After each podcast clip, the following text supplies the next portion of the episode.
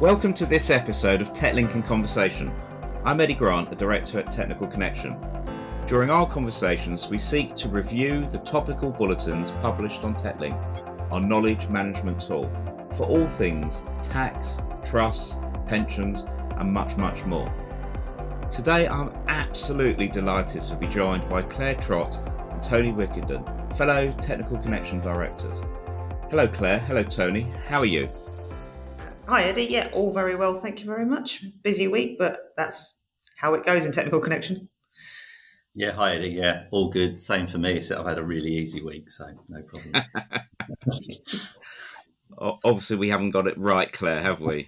Clearly not. We need to make Tony work harder. No, I just right. find working it's a joy, so that's why it seems easy. Really, uh, that's brilliant to hear. um, so uh, a week, a week on since the budget, it's been, um, you know, like like every budget, it takes time to to read the detail and to to get a sense of what's actually been announced and published. Um, Tony, um, uh, you've you've had a chance to sort of look at this as, as a whole. So, do you want to talk about the context of the budget and, and the year we've we, have we have just had? Yeah, I think that's a, really good setup and very important too. Because if we just concentrated on the budget, the last one we had in October, then we wouldn't have that much to say from a financial planning standpoint. Everyone knows that well. They knew it pretty quickly as the team did, uh, and we know it very well now. But as you said, Eddie, it's about looking at the whole year rather than this one, because we have had, in effect, three budgets two formal budgets and one informal budget. You know, the one in March, formal, one in October, formal, and then we had the September informal one, which probably had the greatest impact. What was interesting amongst all of it, just to do a bit of contextual background to, for financial planners, is to think about what drives tax policy for the government. It's largely it's, it's, either political, so not making people too angry when it comes to voting time about the tax changes you've introduced, but at the same time making tax changes that will deliver the money that you need to do what you want to do, your political agenda. And of course, right now we have not only the need to do day-to-day management of the country, but there is this debt, isn't there? This is 2.2 trillion debt that we all know we have to do something about, although not immediately because interest rates are quite low. So that where the government's been clever over these three periods, I think, if they've can categorise the changes really into tax increases but deferred, so not causing that much anger when you announce them, and then when they actually happen, people have almost sort of forgotten about them, uh, and then tax freezing, which on the face of it uh, also doesn't make people that angry, but uh, does an incredible job. And I, I had a look at the the red book published in the March budget, and then I've looked at the updates issued by the OBR, Office of Budgetary Responsibility. I know everyone go, oh, OBR, their forecasts are always wrong.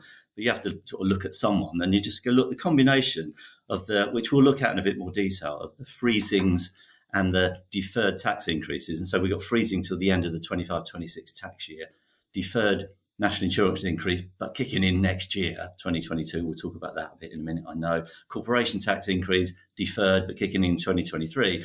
So the upshot in all of that after that big build up of all that is in April 2026.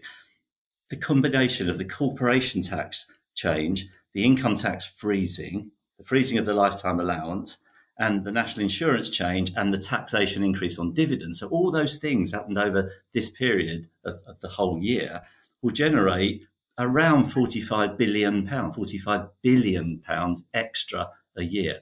So as sort of contextual background, I think that's sort of where we are. And some of those changes, although they didn't seem enormous to start with, I don't think would radically change. I'm sure Claire and you would agree with. They don't radically change the basic key tenets of principles of good financial planning. You know, around wealth accumulation, preservation, and transfer, the intergenerational bit.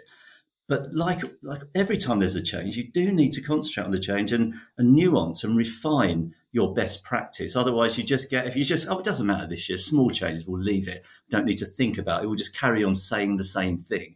Then you get out of date really really quickly. And so I think it is important that we have a, a little look at what those changes actually were and to see to what extent, if at all, we do have to change best practice even if it's a small refinement, they all make a difference when you add them all up. These sort of marginal gains, as it were, that you make from a little bit of extra knowledge, which I know is what we're all about at Technical Connection, helping people make those marginal gains.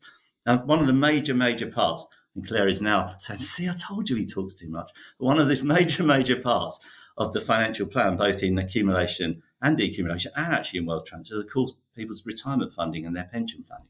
So I think that is the best place to start.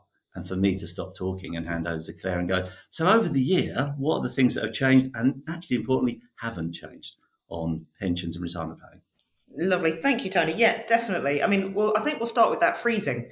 So we had uh, in, in the uh, the spring budget, we had the freezing of the lifetime allowance, freezing at 1.0731 million, that nice easy number to remember, um, that is now frozen until the end of 25, 26. And uh, again, you think, what's a frozen allowance? What's the difference? Well, actually, people are going to start tipping into that, that maybe thought when they were doing their planning that they weren't going to tip over that that that allowance. We must remember, and people probably fed up with me saying that it's an allowance. Going over it is not illegal. There's no problems with that. You will suffer a tax charge, uh, but that tax charge is there to recoup the original tax relief that was given when the contributions were made. But it does mean people need to start thinking about that because um, we, without that going up, originally we were expecting to go up by CPI, then, uh, then then more people are going to be hit by that, which is the whole purpose of freezing the allowance. Uh, and Tony will talk about that more. So that's the only real thing that kind of happened in the in the spring budget. Everything was just the same as. So we had no changes to tax relief. We had no changes to the annual allowance. So all of that stayed the same. No changes to the tax free cash. However, the freezing of the lifetime allowance does effectively freeze the maximum amount of tax free cash people can get at 25% of the lifetime allowance, unless they've got protections, of course, from historically higher lifetime allowances. So the, the spring budget was quite quiet. The, the, the bit in the middle, when we were looking at sort of uh, the, all the leakage um, that was happening prior to the budget, where the Chancellor got a telling off by the Speaker, um, then um, it, what we saw there was the, the leakage initially um, about the, the state pension double lock, we're used to having the state pension triple lock, and we there was uh, people up in arms about getting rid of the triple lock. It is technically only for one year. Uh, we do have to remember that it was a manifesto promise. This thing isn't hard coded into legislation in the same way that some things are. So what we're seeing there is they were taking out the option to increase it by average earnings. Average earnings was quite high because average earnings was negative. The the increasing average earnings last year was negative, so it actually went down. So with the bounce back, it would have been unfair uh, because obviously those pensioners who are in receipt of the state pension didn't have their pensions reduced like the average workforce uh, when when the average earnings went down. So we're with the we've got the double lock this year. That was leaked and that was obviously uh, clearly set out when the budget came out. Um, we have got there were some things that actually happened in the budget um, that we didn't know about prior to. I mean, however, so the, the first one was the the top up for people who are low earners who are in net pay schemes. For the they're the people earning below the personal allowance but are paying into a pension scheme before they pay income tax on their earnings. So basically, they're not paying any income tax because they're below the personal allowance. Uh, the money's going in, so they're straight from their salary, so they're not getting any uh, tax relief. Whereas if you were to put that into a personal pension, for example, and you get your 20% by default, so there's a discrepancy there. And there was a call for evidence actually back in the spring budget to, to look at that and, and decide whether what they could do to, to rectify this anomaly. And so what they plan to do is basically give a top up directly to the individuals. Um, it's not immediate, unfortunately, and I think that's because it's going to take them a while to work out how exactly to do this. Um, so what the plan is in 2024 that you will start recording this, and 2025 will be the first payments because you can't make the payments until the end of the tax year. So that was a sort of the the biggie as such, which, as we know, actually isn't a huge change, but it will make a big difference to those people in those those low earners in the auto enrolment schemes. There were a couple of things in there that would uh, that only sort of impact um, those people who are in the public sector schemes. Um, and again, it's not something that people necessarily have to to worry about or do anything about. But the McCloud judgment, um, there was some technical amendments to um, the legislation around um, the, these these schemes for the the remedy, which is what we're looking at to, to try and get rid of this age discrimination issue. And there was some again technical amendments regarding scheme pays for those people who might be subject to um, basically a, a, deferred annual allowance charge because of the, the rejigging of their benefits based on this McCloud judgment. So they they're sort of things that technically needed to be changed and have been put in there. One thing that has happened since the budget um, is there's been some some extra information about the 55 to 57 uh, change of state pension age, that state pension change of minimum pension age, Um, historically, um, what the legislation was looking at doing was allowing people to open new schemes and transfer money in in order to get a protected pension age. Uh, that actual window is now being closed, um, and what they're looking at there's there's lots of things around it. Um, we still need to dig into the detail, and there's still detail to come on that. Uh, but basically, what they're saying is you can't now do that as of the 3rd of November. Um, but if you had done it before then, then you were still entitled to it. So there's there's a few anomalies coming out and some changes um, that was released just only yesterday uh, with regards to that. So in a what looked like a very quiet year for pensions, there's lots of little things that might impact lots of different people. Uh, so, uh, and then there's some knock-on effects with some of the things Tony's going to talk about with regards to some of the other taxes. So, over to you, Tony. Yeah, thanks, Claire. Um, yeah, there are some. And this this is the thing we talk about quite a lot. Is that it's very it's wrong, and it's and it's it's often done though is to sort of just put changes into silos and not consider them as a whole in relation to the financial plan if we keep anchoring back to that so i think it is important to consider the things as a whole and, and when we look at the, the tax changes that have taken place in relation to income tax you can't divorce those from pensions and, and their impact on pension and retirement planning the same with national insurance the same with corporation tax so there's that crossover and it's a role i know that financial planners really take seriously is that taking a, an holistic overall all asset approach to their planning so looking at the changes that have um, that have taken place that aren't to do directly, specifically silo like with pensions. Then I mentioned I've mentioned some of them in my introductory part. But if we go to March and think, right, the main changes there were freezing of the allowances, and that was what we all got to grips with. What will that mean? I mean, so that's basically freezing the personal allowance, freezing the tax thresholds, uh, freezing the CGT allowance, freezing the nil rate band, freezing the residence nil rate band. Could go on lots of things frozen basically um, until 25, the end of 25, 26. So on the face of it, it doesn't do that much. But what it will do is generate another 1 million, it's a forecast, but around a million more higher rate taxpayers. And the simple point to take from that, I think, and we'll pick up on this a bit later, is that if there are more high rate taxpayers, there are more people who are likely, it's not definitely, but likely to need financial advice because the, you know, the more intense the pain, the tax pain, the more likely you are to want to do something about it. Then the, the the other change that was made in March, the corporation tax change, but deferred. But that's that's quite radical. Look, 19% to 25. That is a big jump. 19% to 25% for profits above 250,000 and it remains at 19%. I'm telling you something you already know, I'm sure. Um, and what we haven't yet, it remains at 19% for profits below 50,000. But what we haven't yet got is that sliding scale because there will be one uh, between 50 and 250,000. How do we tax those profits between 50,000 and 250,000? Well, if the past is a guide to the future, and it probably is in this case, then we'll see this sort of sliding scale of margin an effective sliding scale by virtue of marginal relief. And what it will mean is that, in effect, every pound of profit between 50,000 and 250,000 will be taxed at a rate of 26.5%. That won't be a, a hard legislative rate, will be the effective rate, which means that if you can make tax efficient investments, make contributions to pensions within that band, then you'll secure quite a high rate of tax relief, i.e., higher than the even top rate of corporation tax, which will go at 25%. So, and that corporation tax rate is a factor that we have to take into account when how will you take money from your business once we've got this rate increase included, because it's one of the moving parts. And the other moving part, of course, is income tax rate and national insurance. Because the one big thing a dividend does is avoid national insurance for business owners.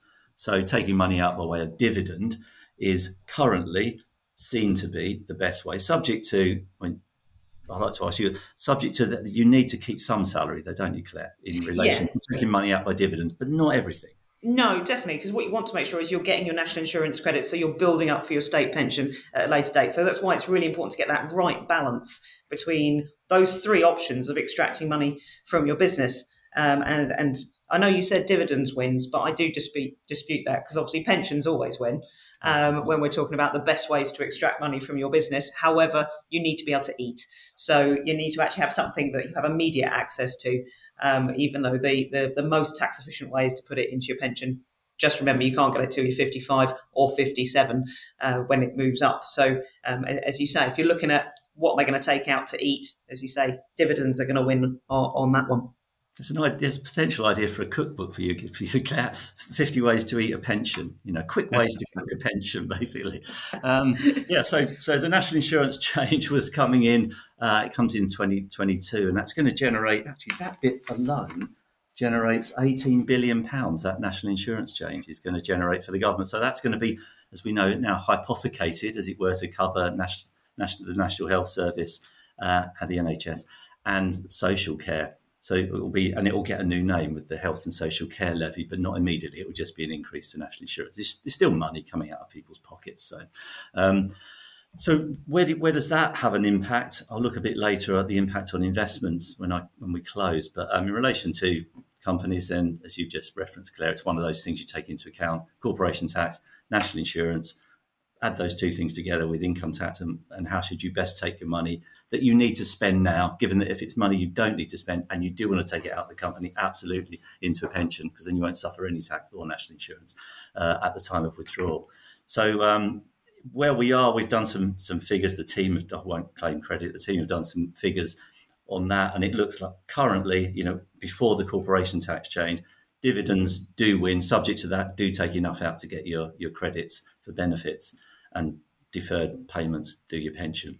But then when the, the rate changes, the corporation tax rate changes, then it will remain the case uh, that dividends are better than salary. Remember, right now they clearly are going to be with the national insurance change because we've got a one and a quarter in percent increase to employers' national insurance class one, a one and a quarter percent employees class one, so that's 2.5% on money that comes out by way of salary, one and a quarter percent to sort of compensate on dividends, but one and a quarter percent, strangely, is less than two and a half percent. So it makes dividends even more attractive in that period.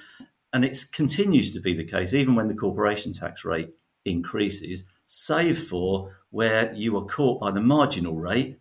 So company is paying 26.5% and you are an additional rate taxpayer. That's a sm- it could just tip the balance, it looks like our figures over into a salary might even be better, leave you with more net money for that small group of, of people. So dividend and the impact on investment, I'll look at, as I said, later. What else we got? Actually, the main thing we had is that, um, oh, we got the super deduction, the 130% uh, relief on money that you spend on qualifying expenditure on plant and machinery.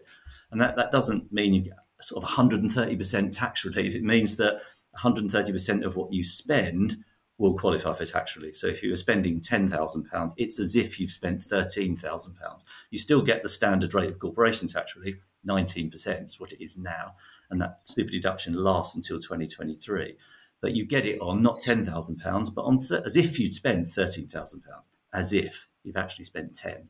that means on the 10 you've spent, you've got r- almost 25% tax relief.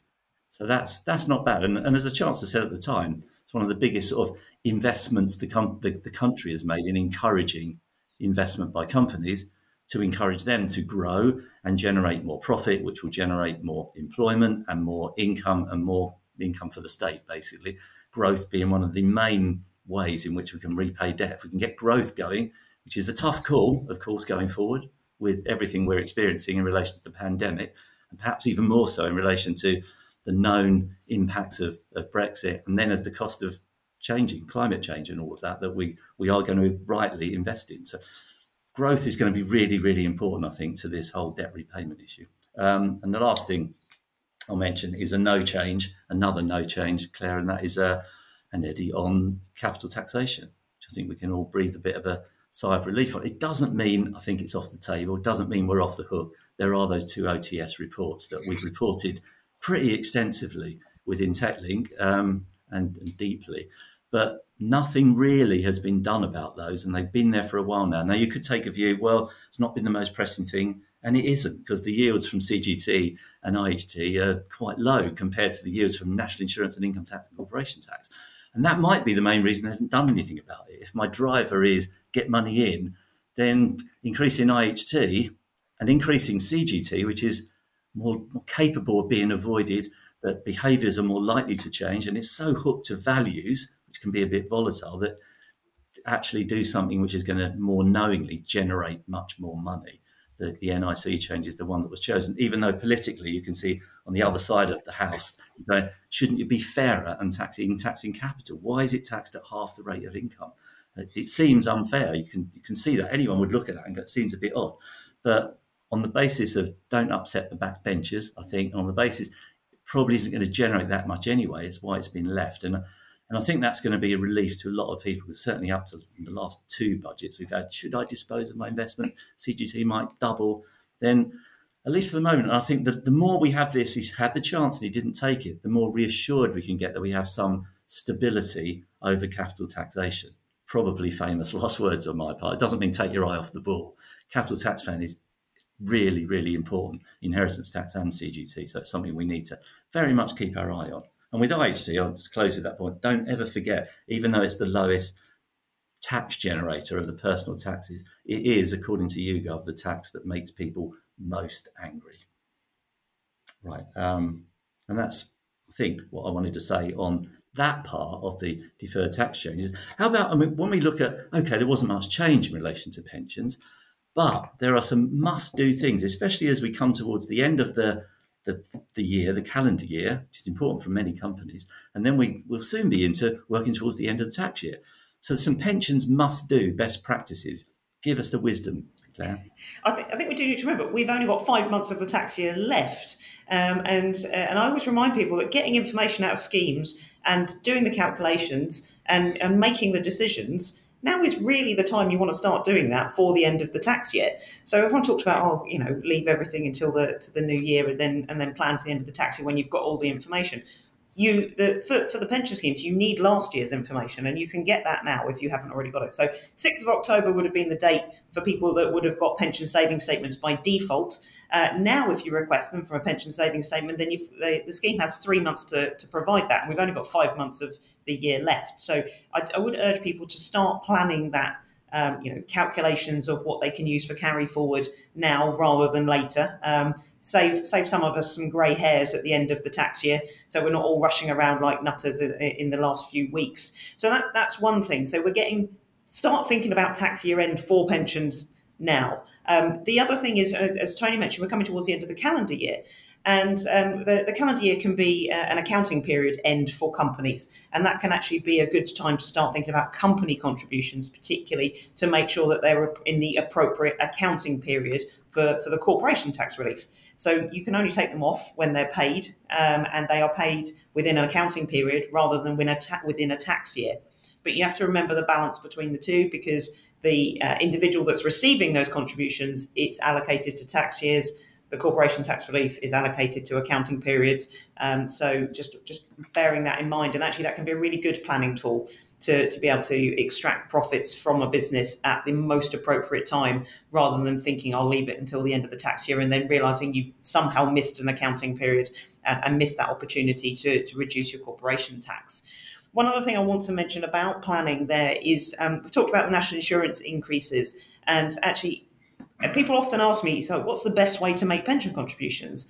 Um, and if you are employed and you're doing them through your company or your, your employer's doing them for you, if salary sacrifice is available, that will be the best way to do it for anyone who is not on borderline for the tapered annual allowance. I have to say there are some anomalies around that. So if they've got very high earners, then salary sacrifice can be a negative. But in most cases, salary sacrifice is, is the best way to make these contributions. And with that increase in national insurance next year, then you're going to benefit from that even more because it's it's that personal uh, national insurance you're definitely going to save, and your employer might actually pass on some more of the savings that they're making.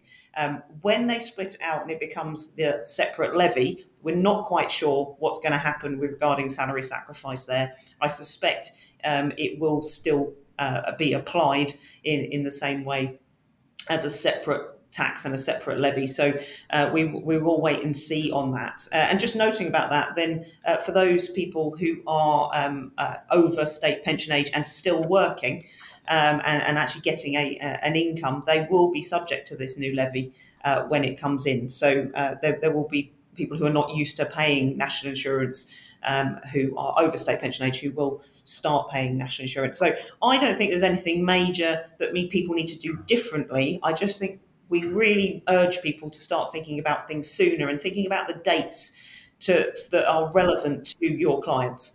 Uh, because they, they will have lots of different dates that mean different things to them depending on um, sort of who they are, what their business is, or if they're just making personal contributions, and and do do try and go down the salary sacrifice route if possible, because it it always is is better for, for those people who who can utilise it. Um, I think that's everything that I kind of wanted to touch on on that, and I think at this point I'm going to pass over to, to Eddie to talk a little bit more. Yeah, thanks, Claire. Um, I, one I want to change tax slightly because obviously you've talked a lot about tax and planning. Um, one of the big areas for, for us has been looking at vulnerability. And uh, as many of the listeners know, we have uh, always produced our planner's guide to the budget. This time we, we created our, our, our guide, about 54 pages, and it's proven to be very popular. And obviously, you can go on and, and, and download it from from TechLink if you if you wish to get a copy. But what we have been doing in the last couple of budgets is is looking at vulnerability and its impact and the budget's impact on on clients in vulnerable circumstances. Just to recap, um, if you think about vulnerability, it's not just old people, someone over the age of, of 80, 85. Um, it's much, much broader. And, and the FCA look at it from a health perspective, um, life events, resilience, and capability. And, uh, and it's, it's really important to consider the, the needs of, of clients, assess them on a regular basis, and ensure that your organization is supporting clients with the right client assistance um, in an appropriate way. Always bearing in mind that uh, that clients, uh, if you ask them if they're vulnerable, they would probably be horrified to, to think they were categorized in, in that sort of um, grouping. So, so sensitivity is really, really important, but ensuring you have the right client assistance. Now, one of the things about the budget that was really interesting, where there are some measures, I think, that often will get overlooked by financial planners because there's this perception our clients don't take benefits and, and don't need um, any of the programs the government uh, announce. Um, but actually, in reality, if you think about uh, universal tax credit, actually the, the number of people who are working and receiving uh, the tax credit is, is, is really significant. And as many people will know, there was a real issue um, with the uh, amount of um, uh, tax credit taper that individuals were getting. So the government made a, a change where uh, uh really enabling people to keep an extra 8p in every pound that they earn. Um, and that was far higher than, than anyone expected. And, and, and often you may think, well, my client's never going to um, take uh, tax credit. Well, that may be the case, but they have family, they may have children, they may have relatives, and actually being knowledgeable. And I know, Tony, it's one of the things you always talk about is being knowledgeable, being knowledgeable about um, universal tax credit so, so that you can at least have the basics and you can have a conversation with your client, not necessarily about them, but about their, their wider family. The other thing that was really interesting in the budget was in relation to uh, the National Skills Fund. And financial education, I know a lot of planners are involved in financial education on a pro bono basis. And the government have invested quite a lot of money uh, looking at numeracy, and they've just announced a, a multiply scheme to help people with numeracy because because actually the sort of the average uh, level of numeracy in the UK adult population is much lower than it should be. We also know that in terms of reading ages as well, that the average reading age in the UK is about eight or nine years of, of age. So, so actually, it's so important that as as planners that we help people um, become more capable so that they can take more control of their situation. The other thing I thought that was really interesting in the budget was around affordable homes. Um, the government are planning on another 180,000 affordable homes. And I think one of the big topics of conversation um, around the dinner table uh, for most families is how do I help my children or my grandchildren onto the housing ladder? So 180,000 affordable homes um, could be a really relevant topic of conversation, really to understand. And I think the final area for me was around um, digital. So, whole sort of making tax digital and the use of digital because it's very easy. We, we, we're offering our clients um, access to online platforms all the time. But you have to also ask yourself: Is is my client capable uh, and confident in using those platforms and how can i help them and i know when we when when you look at pensions they're moving so much into pension dashboards and and go online and get your forecast and all that sort of thing well that's not easy for everyone and i think we have a role to play to help people um, to get to grips with that type of of technology and and and the very sort of very very final thing is around the the national um, living wage um, you know, Tony mentioned the um, the investment allowance. You know, we're talking to planners. Many planners are running their own businesses, so it's always important to to remember that it's not just your clients. You are a client to yourself to a certain extent, and that you you know you're employing people as planners and. Uh, and you're investing in your business as planners. So actually, everything that we're talking about is very relevant to to you when you're running your own business. So I think that that sort of application is really important. And, and, I know Tony, you talk a lot about tax alpha in particular. Um, do you want to sort of, sort of sum up in terms of some of the the tax alpha planning considerations that that that a financial plan should be thinking about? Yeah, I'd love to. Thanks. I would just say that what you've just talked about, uh, it's been a, served as a big reminder to me, actually, just to look at some very a lot in the team. I feel very left brained in terms of how we look at the budget and we're looking for the technical stuff and what's. But that stuff that was in there, which on the face of it doesn't seem like it's to do with what you do as a financial planner, those what you've just summarised there, and I'm speaking personally as well as I'm sure for many listeners, go, actually, we just need to consider just looking wider because those things that don't obviously present as having a direct implication for finance and financial services actually do. And it's something, and they're really, really important, especially the vulnerability point, that point on digital, and assuming everyone just understands it and what you can do for your clients in a genuine sort of service basis that you're really serving someone to help them with something that's important to them is it's really, really, really resonates with me. So um, yeah, thank you for that, Eddie. I say I've got something out of this. I've got nothing out of the rest of it, Claire, not at all. But that bit that Eddie said, Thanks, I'm joking. No, it's been that was a really good point. I think everyone should have a look at the, the bulletin. That I know we covered that in some detail, and we'll continue to. Yeah, alpha is something we, we talk about a lot. Advice alpha generically, uh, more broadly, and tax alpha as a, a contributor to to that. And I think the budget just says doesn't change any of that. The importance of it remains absolutely right. You know, behavioural coaching is really the most important aspect the engagement with an advisor and what that does for you in relation to the broader subject of advice alpha.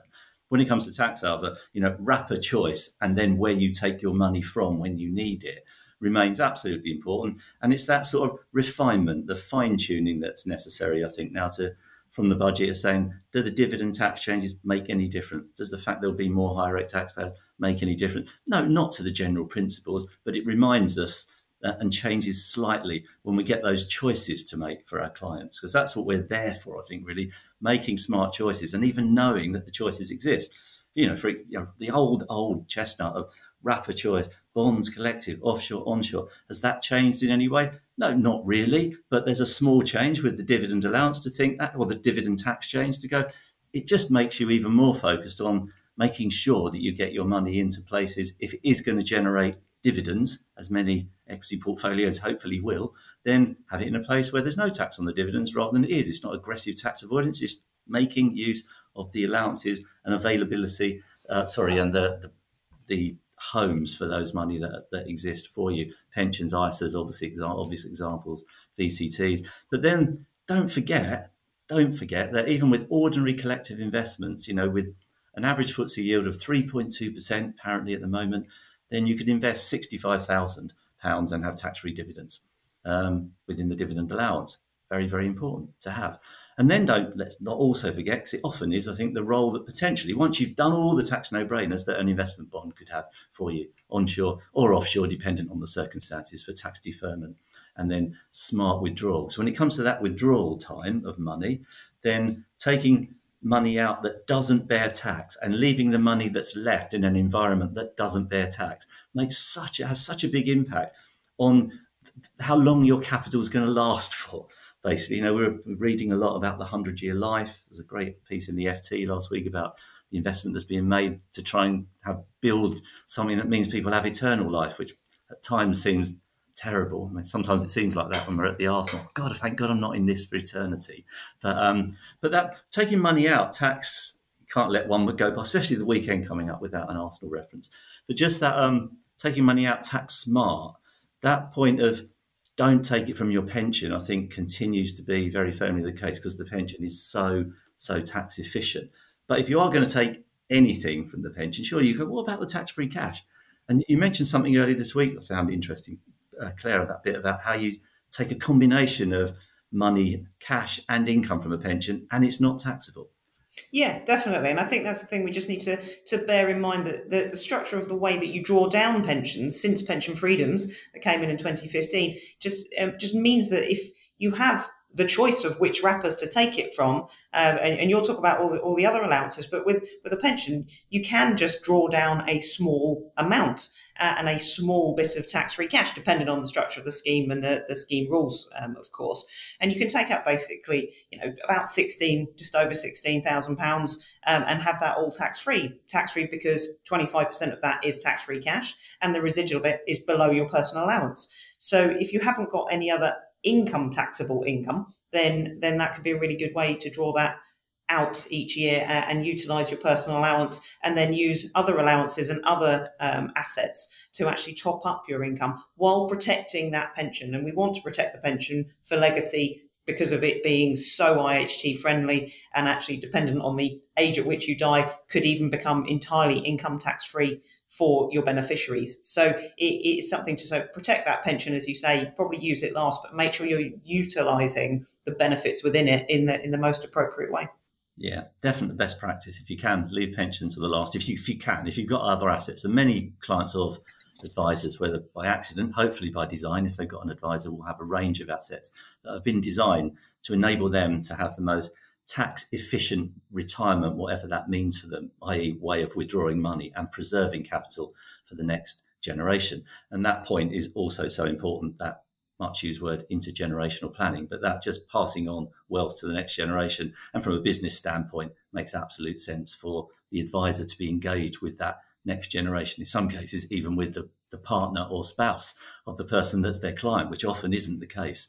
So, um, using what's available to us to ensure that the next generation get what you would want them to have, or even creating a legacy for them through life insurance is something that we should do. And there's been no changes to that. So, all of the things that we do in relation to oh, I want to give something away, but I need to retain access to it. Can I do that? Yeah, you can with loan trusts and DGTs, and even in the right circumstances, business relief type investments. And don't, as I said, don't forget the role of protection potentially for those people that have done all the planning they can or just don't want to do any planning because they feel uncomfortable with it. Even with the right advice, trusts work really, really well. But don't forget the trust registration um, aspects of that. Um, the, but the plans that we've known and loved for many years work really, really well together with with protection. And, and my closing point on protection would just say I think it's an area that I feel quite passionate about. the country generally is underprotected. Are we doing enough to protect our families and dependents? Forgive the patronising tone, but just I, I think the reason why is, and we've done quite a lot of research on this, is that protection falls into that important but not urgent box. And when it's not urgent, it stands a really big chance of not getting dealt with because of everything else that presents as urgent in our lives, especially with all the technology Eddie referred to bombarded with stuff to do and you just do it because it hits you and, and the stuff that is actually important but isn't urgent gets left. And I think protection falls into that category. So it's a dangerous one, but one we need to get out there and talk about again. Brilliant. Uh, uh, you know, people said the budget, there was very little in it. Uh, obviously, we've proven in the last 38 minutes there was an awful lot in the budget, a lot of implications, a lot of things for planners to think about. So thank you so much for your time and and, and sharing your budget insights uh, today, Tony and Claire. Thank you so much. Um, and uh, and and if you uh, haven't got access to TechLink and, and the Planner's Guide, please go to our, our site, techlink.co.uk, and uh, and subscribe. Uh, and, and there's even a free trial for you to uh, to go in and to to get the planner's guide to the budget um, and uh, and and have a look round, and hopefully you'll see that there's a wealth of knowledge there at your fingertips 24 7. So thank you once again um, to everyone that's listened today. Uh, speak to you all soon. Thank you. The content of this recording is strictly for general consideration only. No action must be taken or refrained from based on the content alone. Professional advice must always be sought. Accordingly, neither Technical Connection Limited nor any of its officers, employees, or contractors can take responsibility for any loss occasioned as a result of any such action or inaction.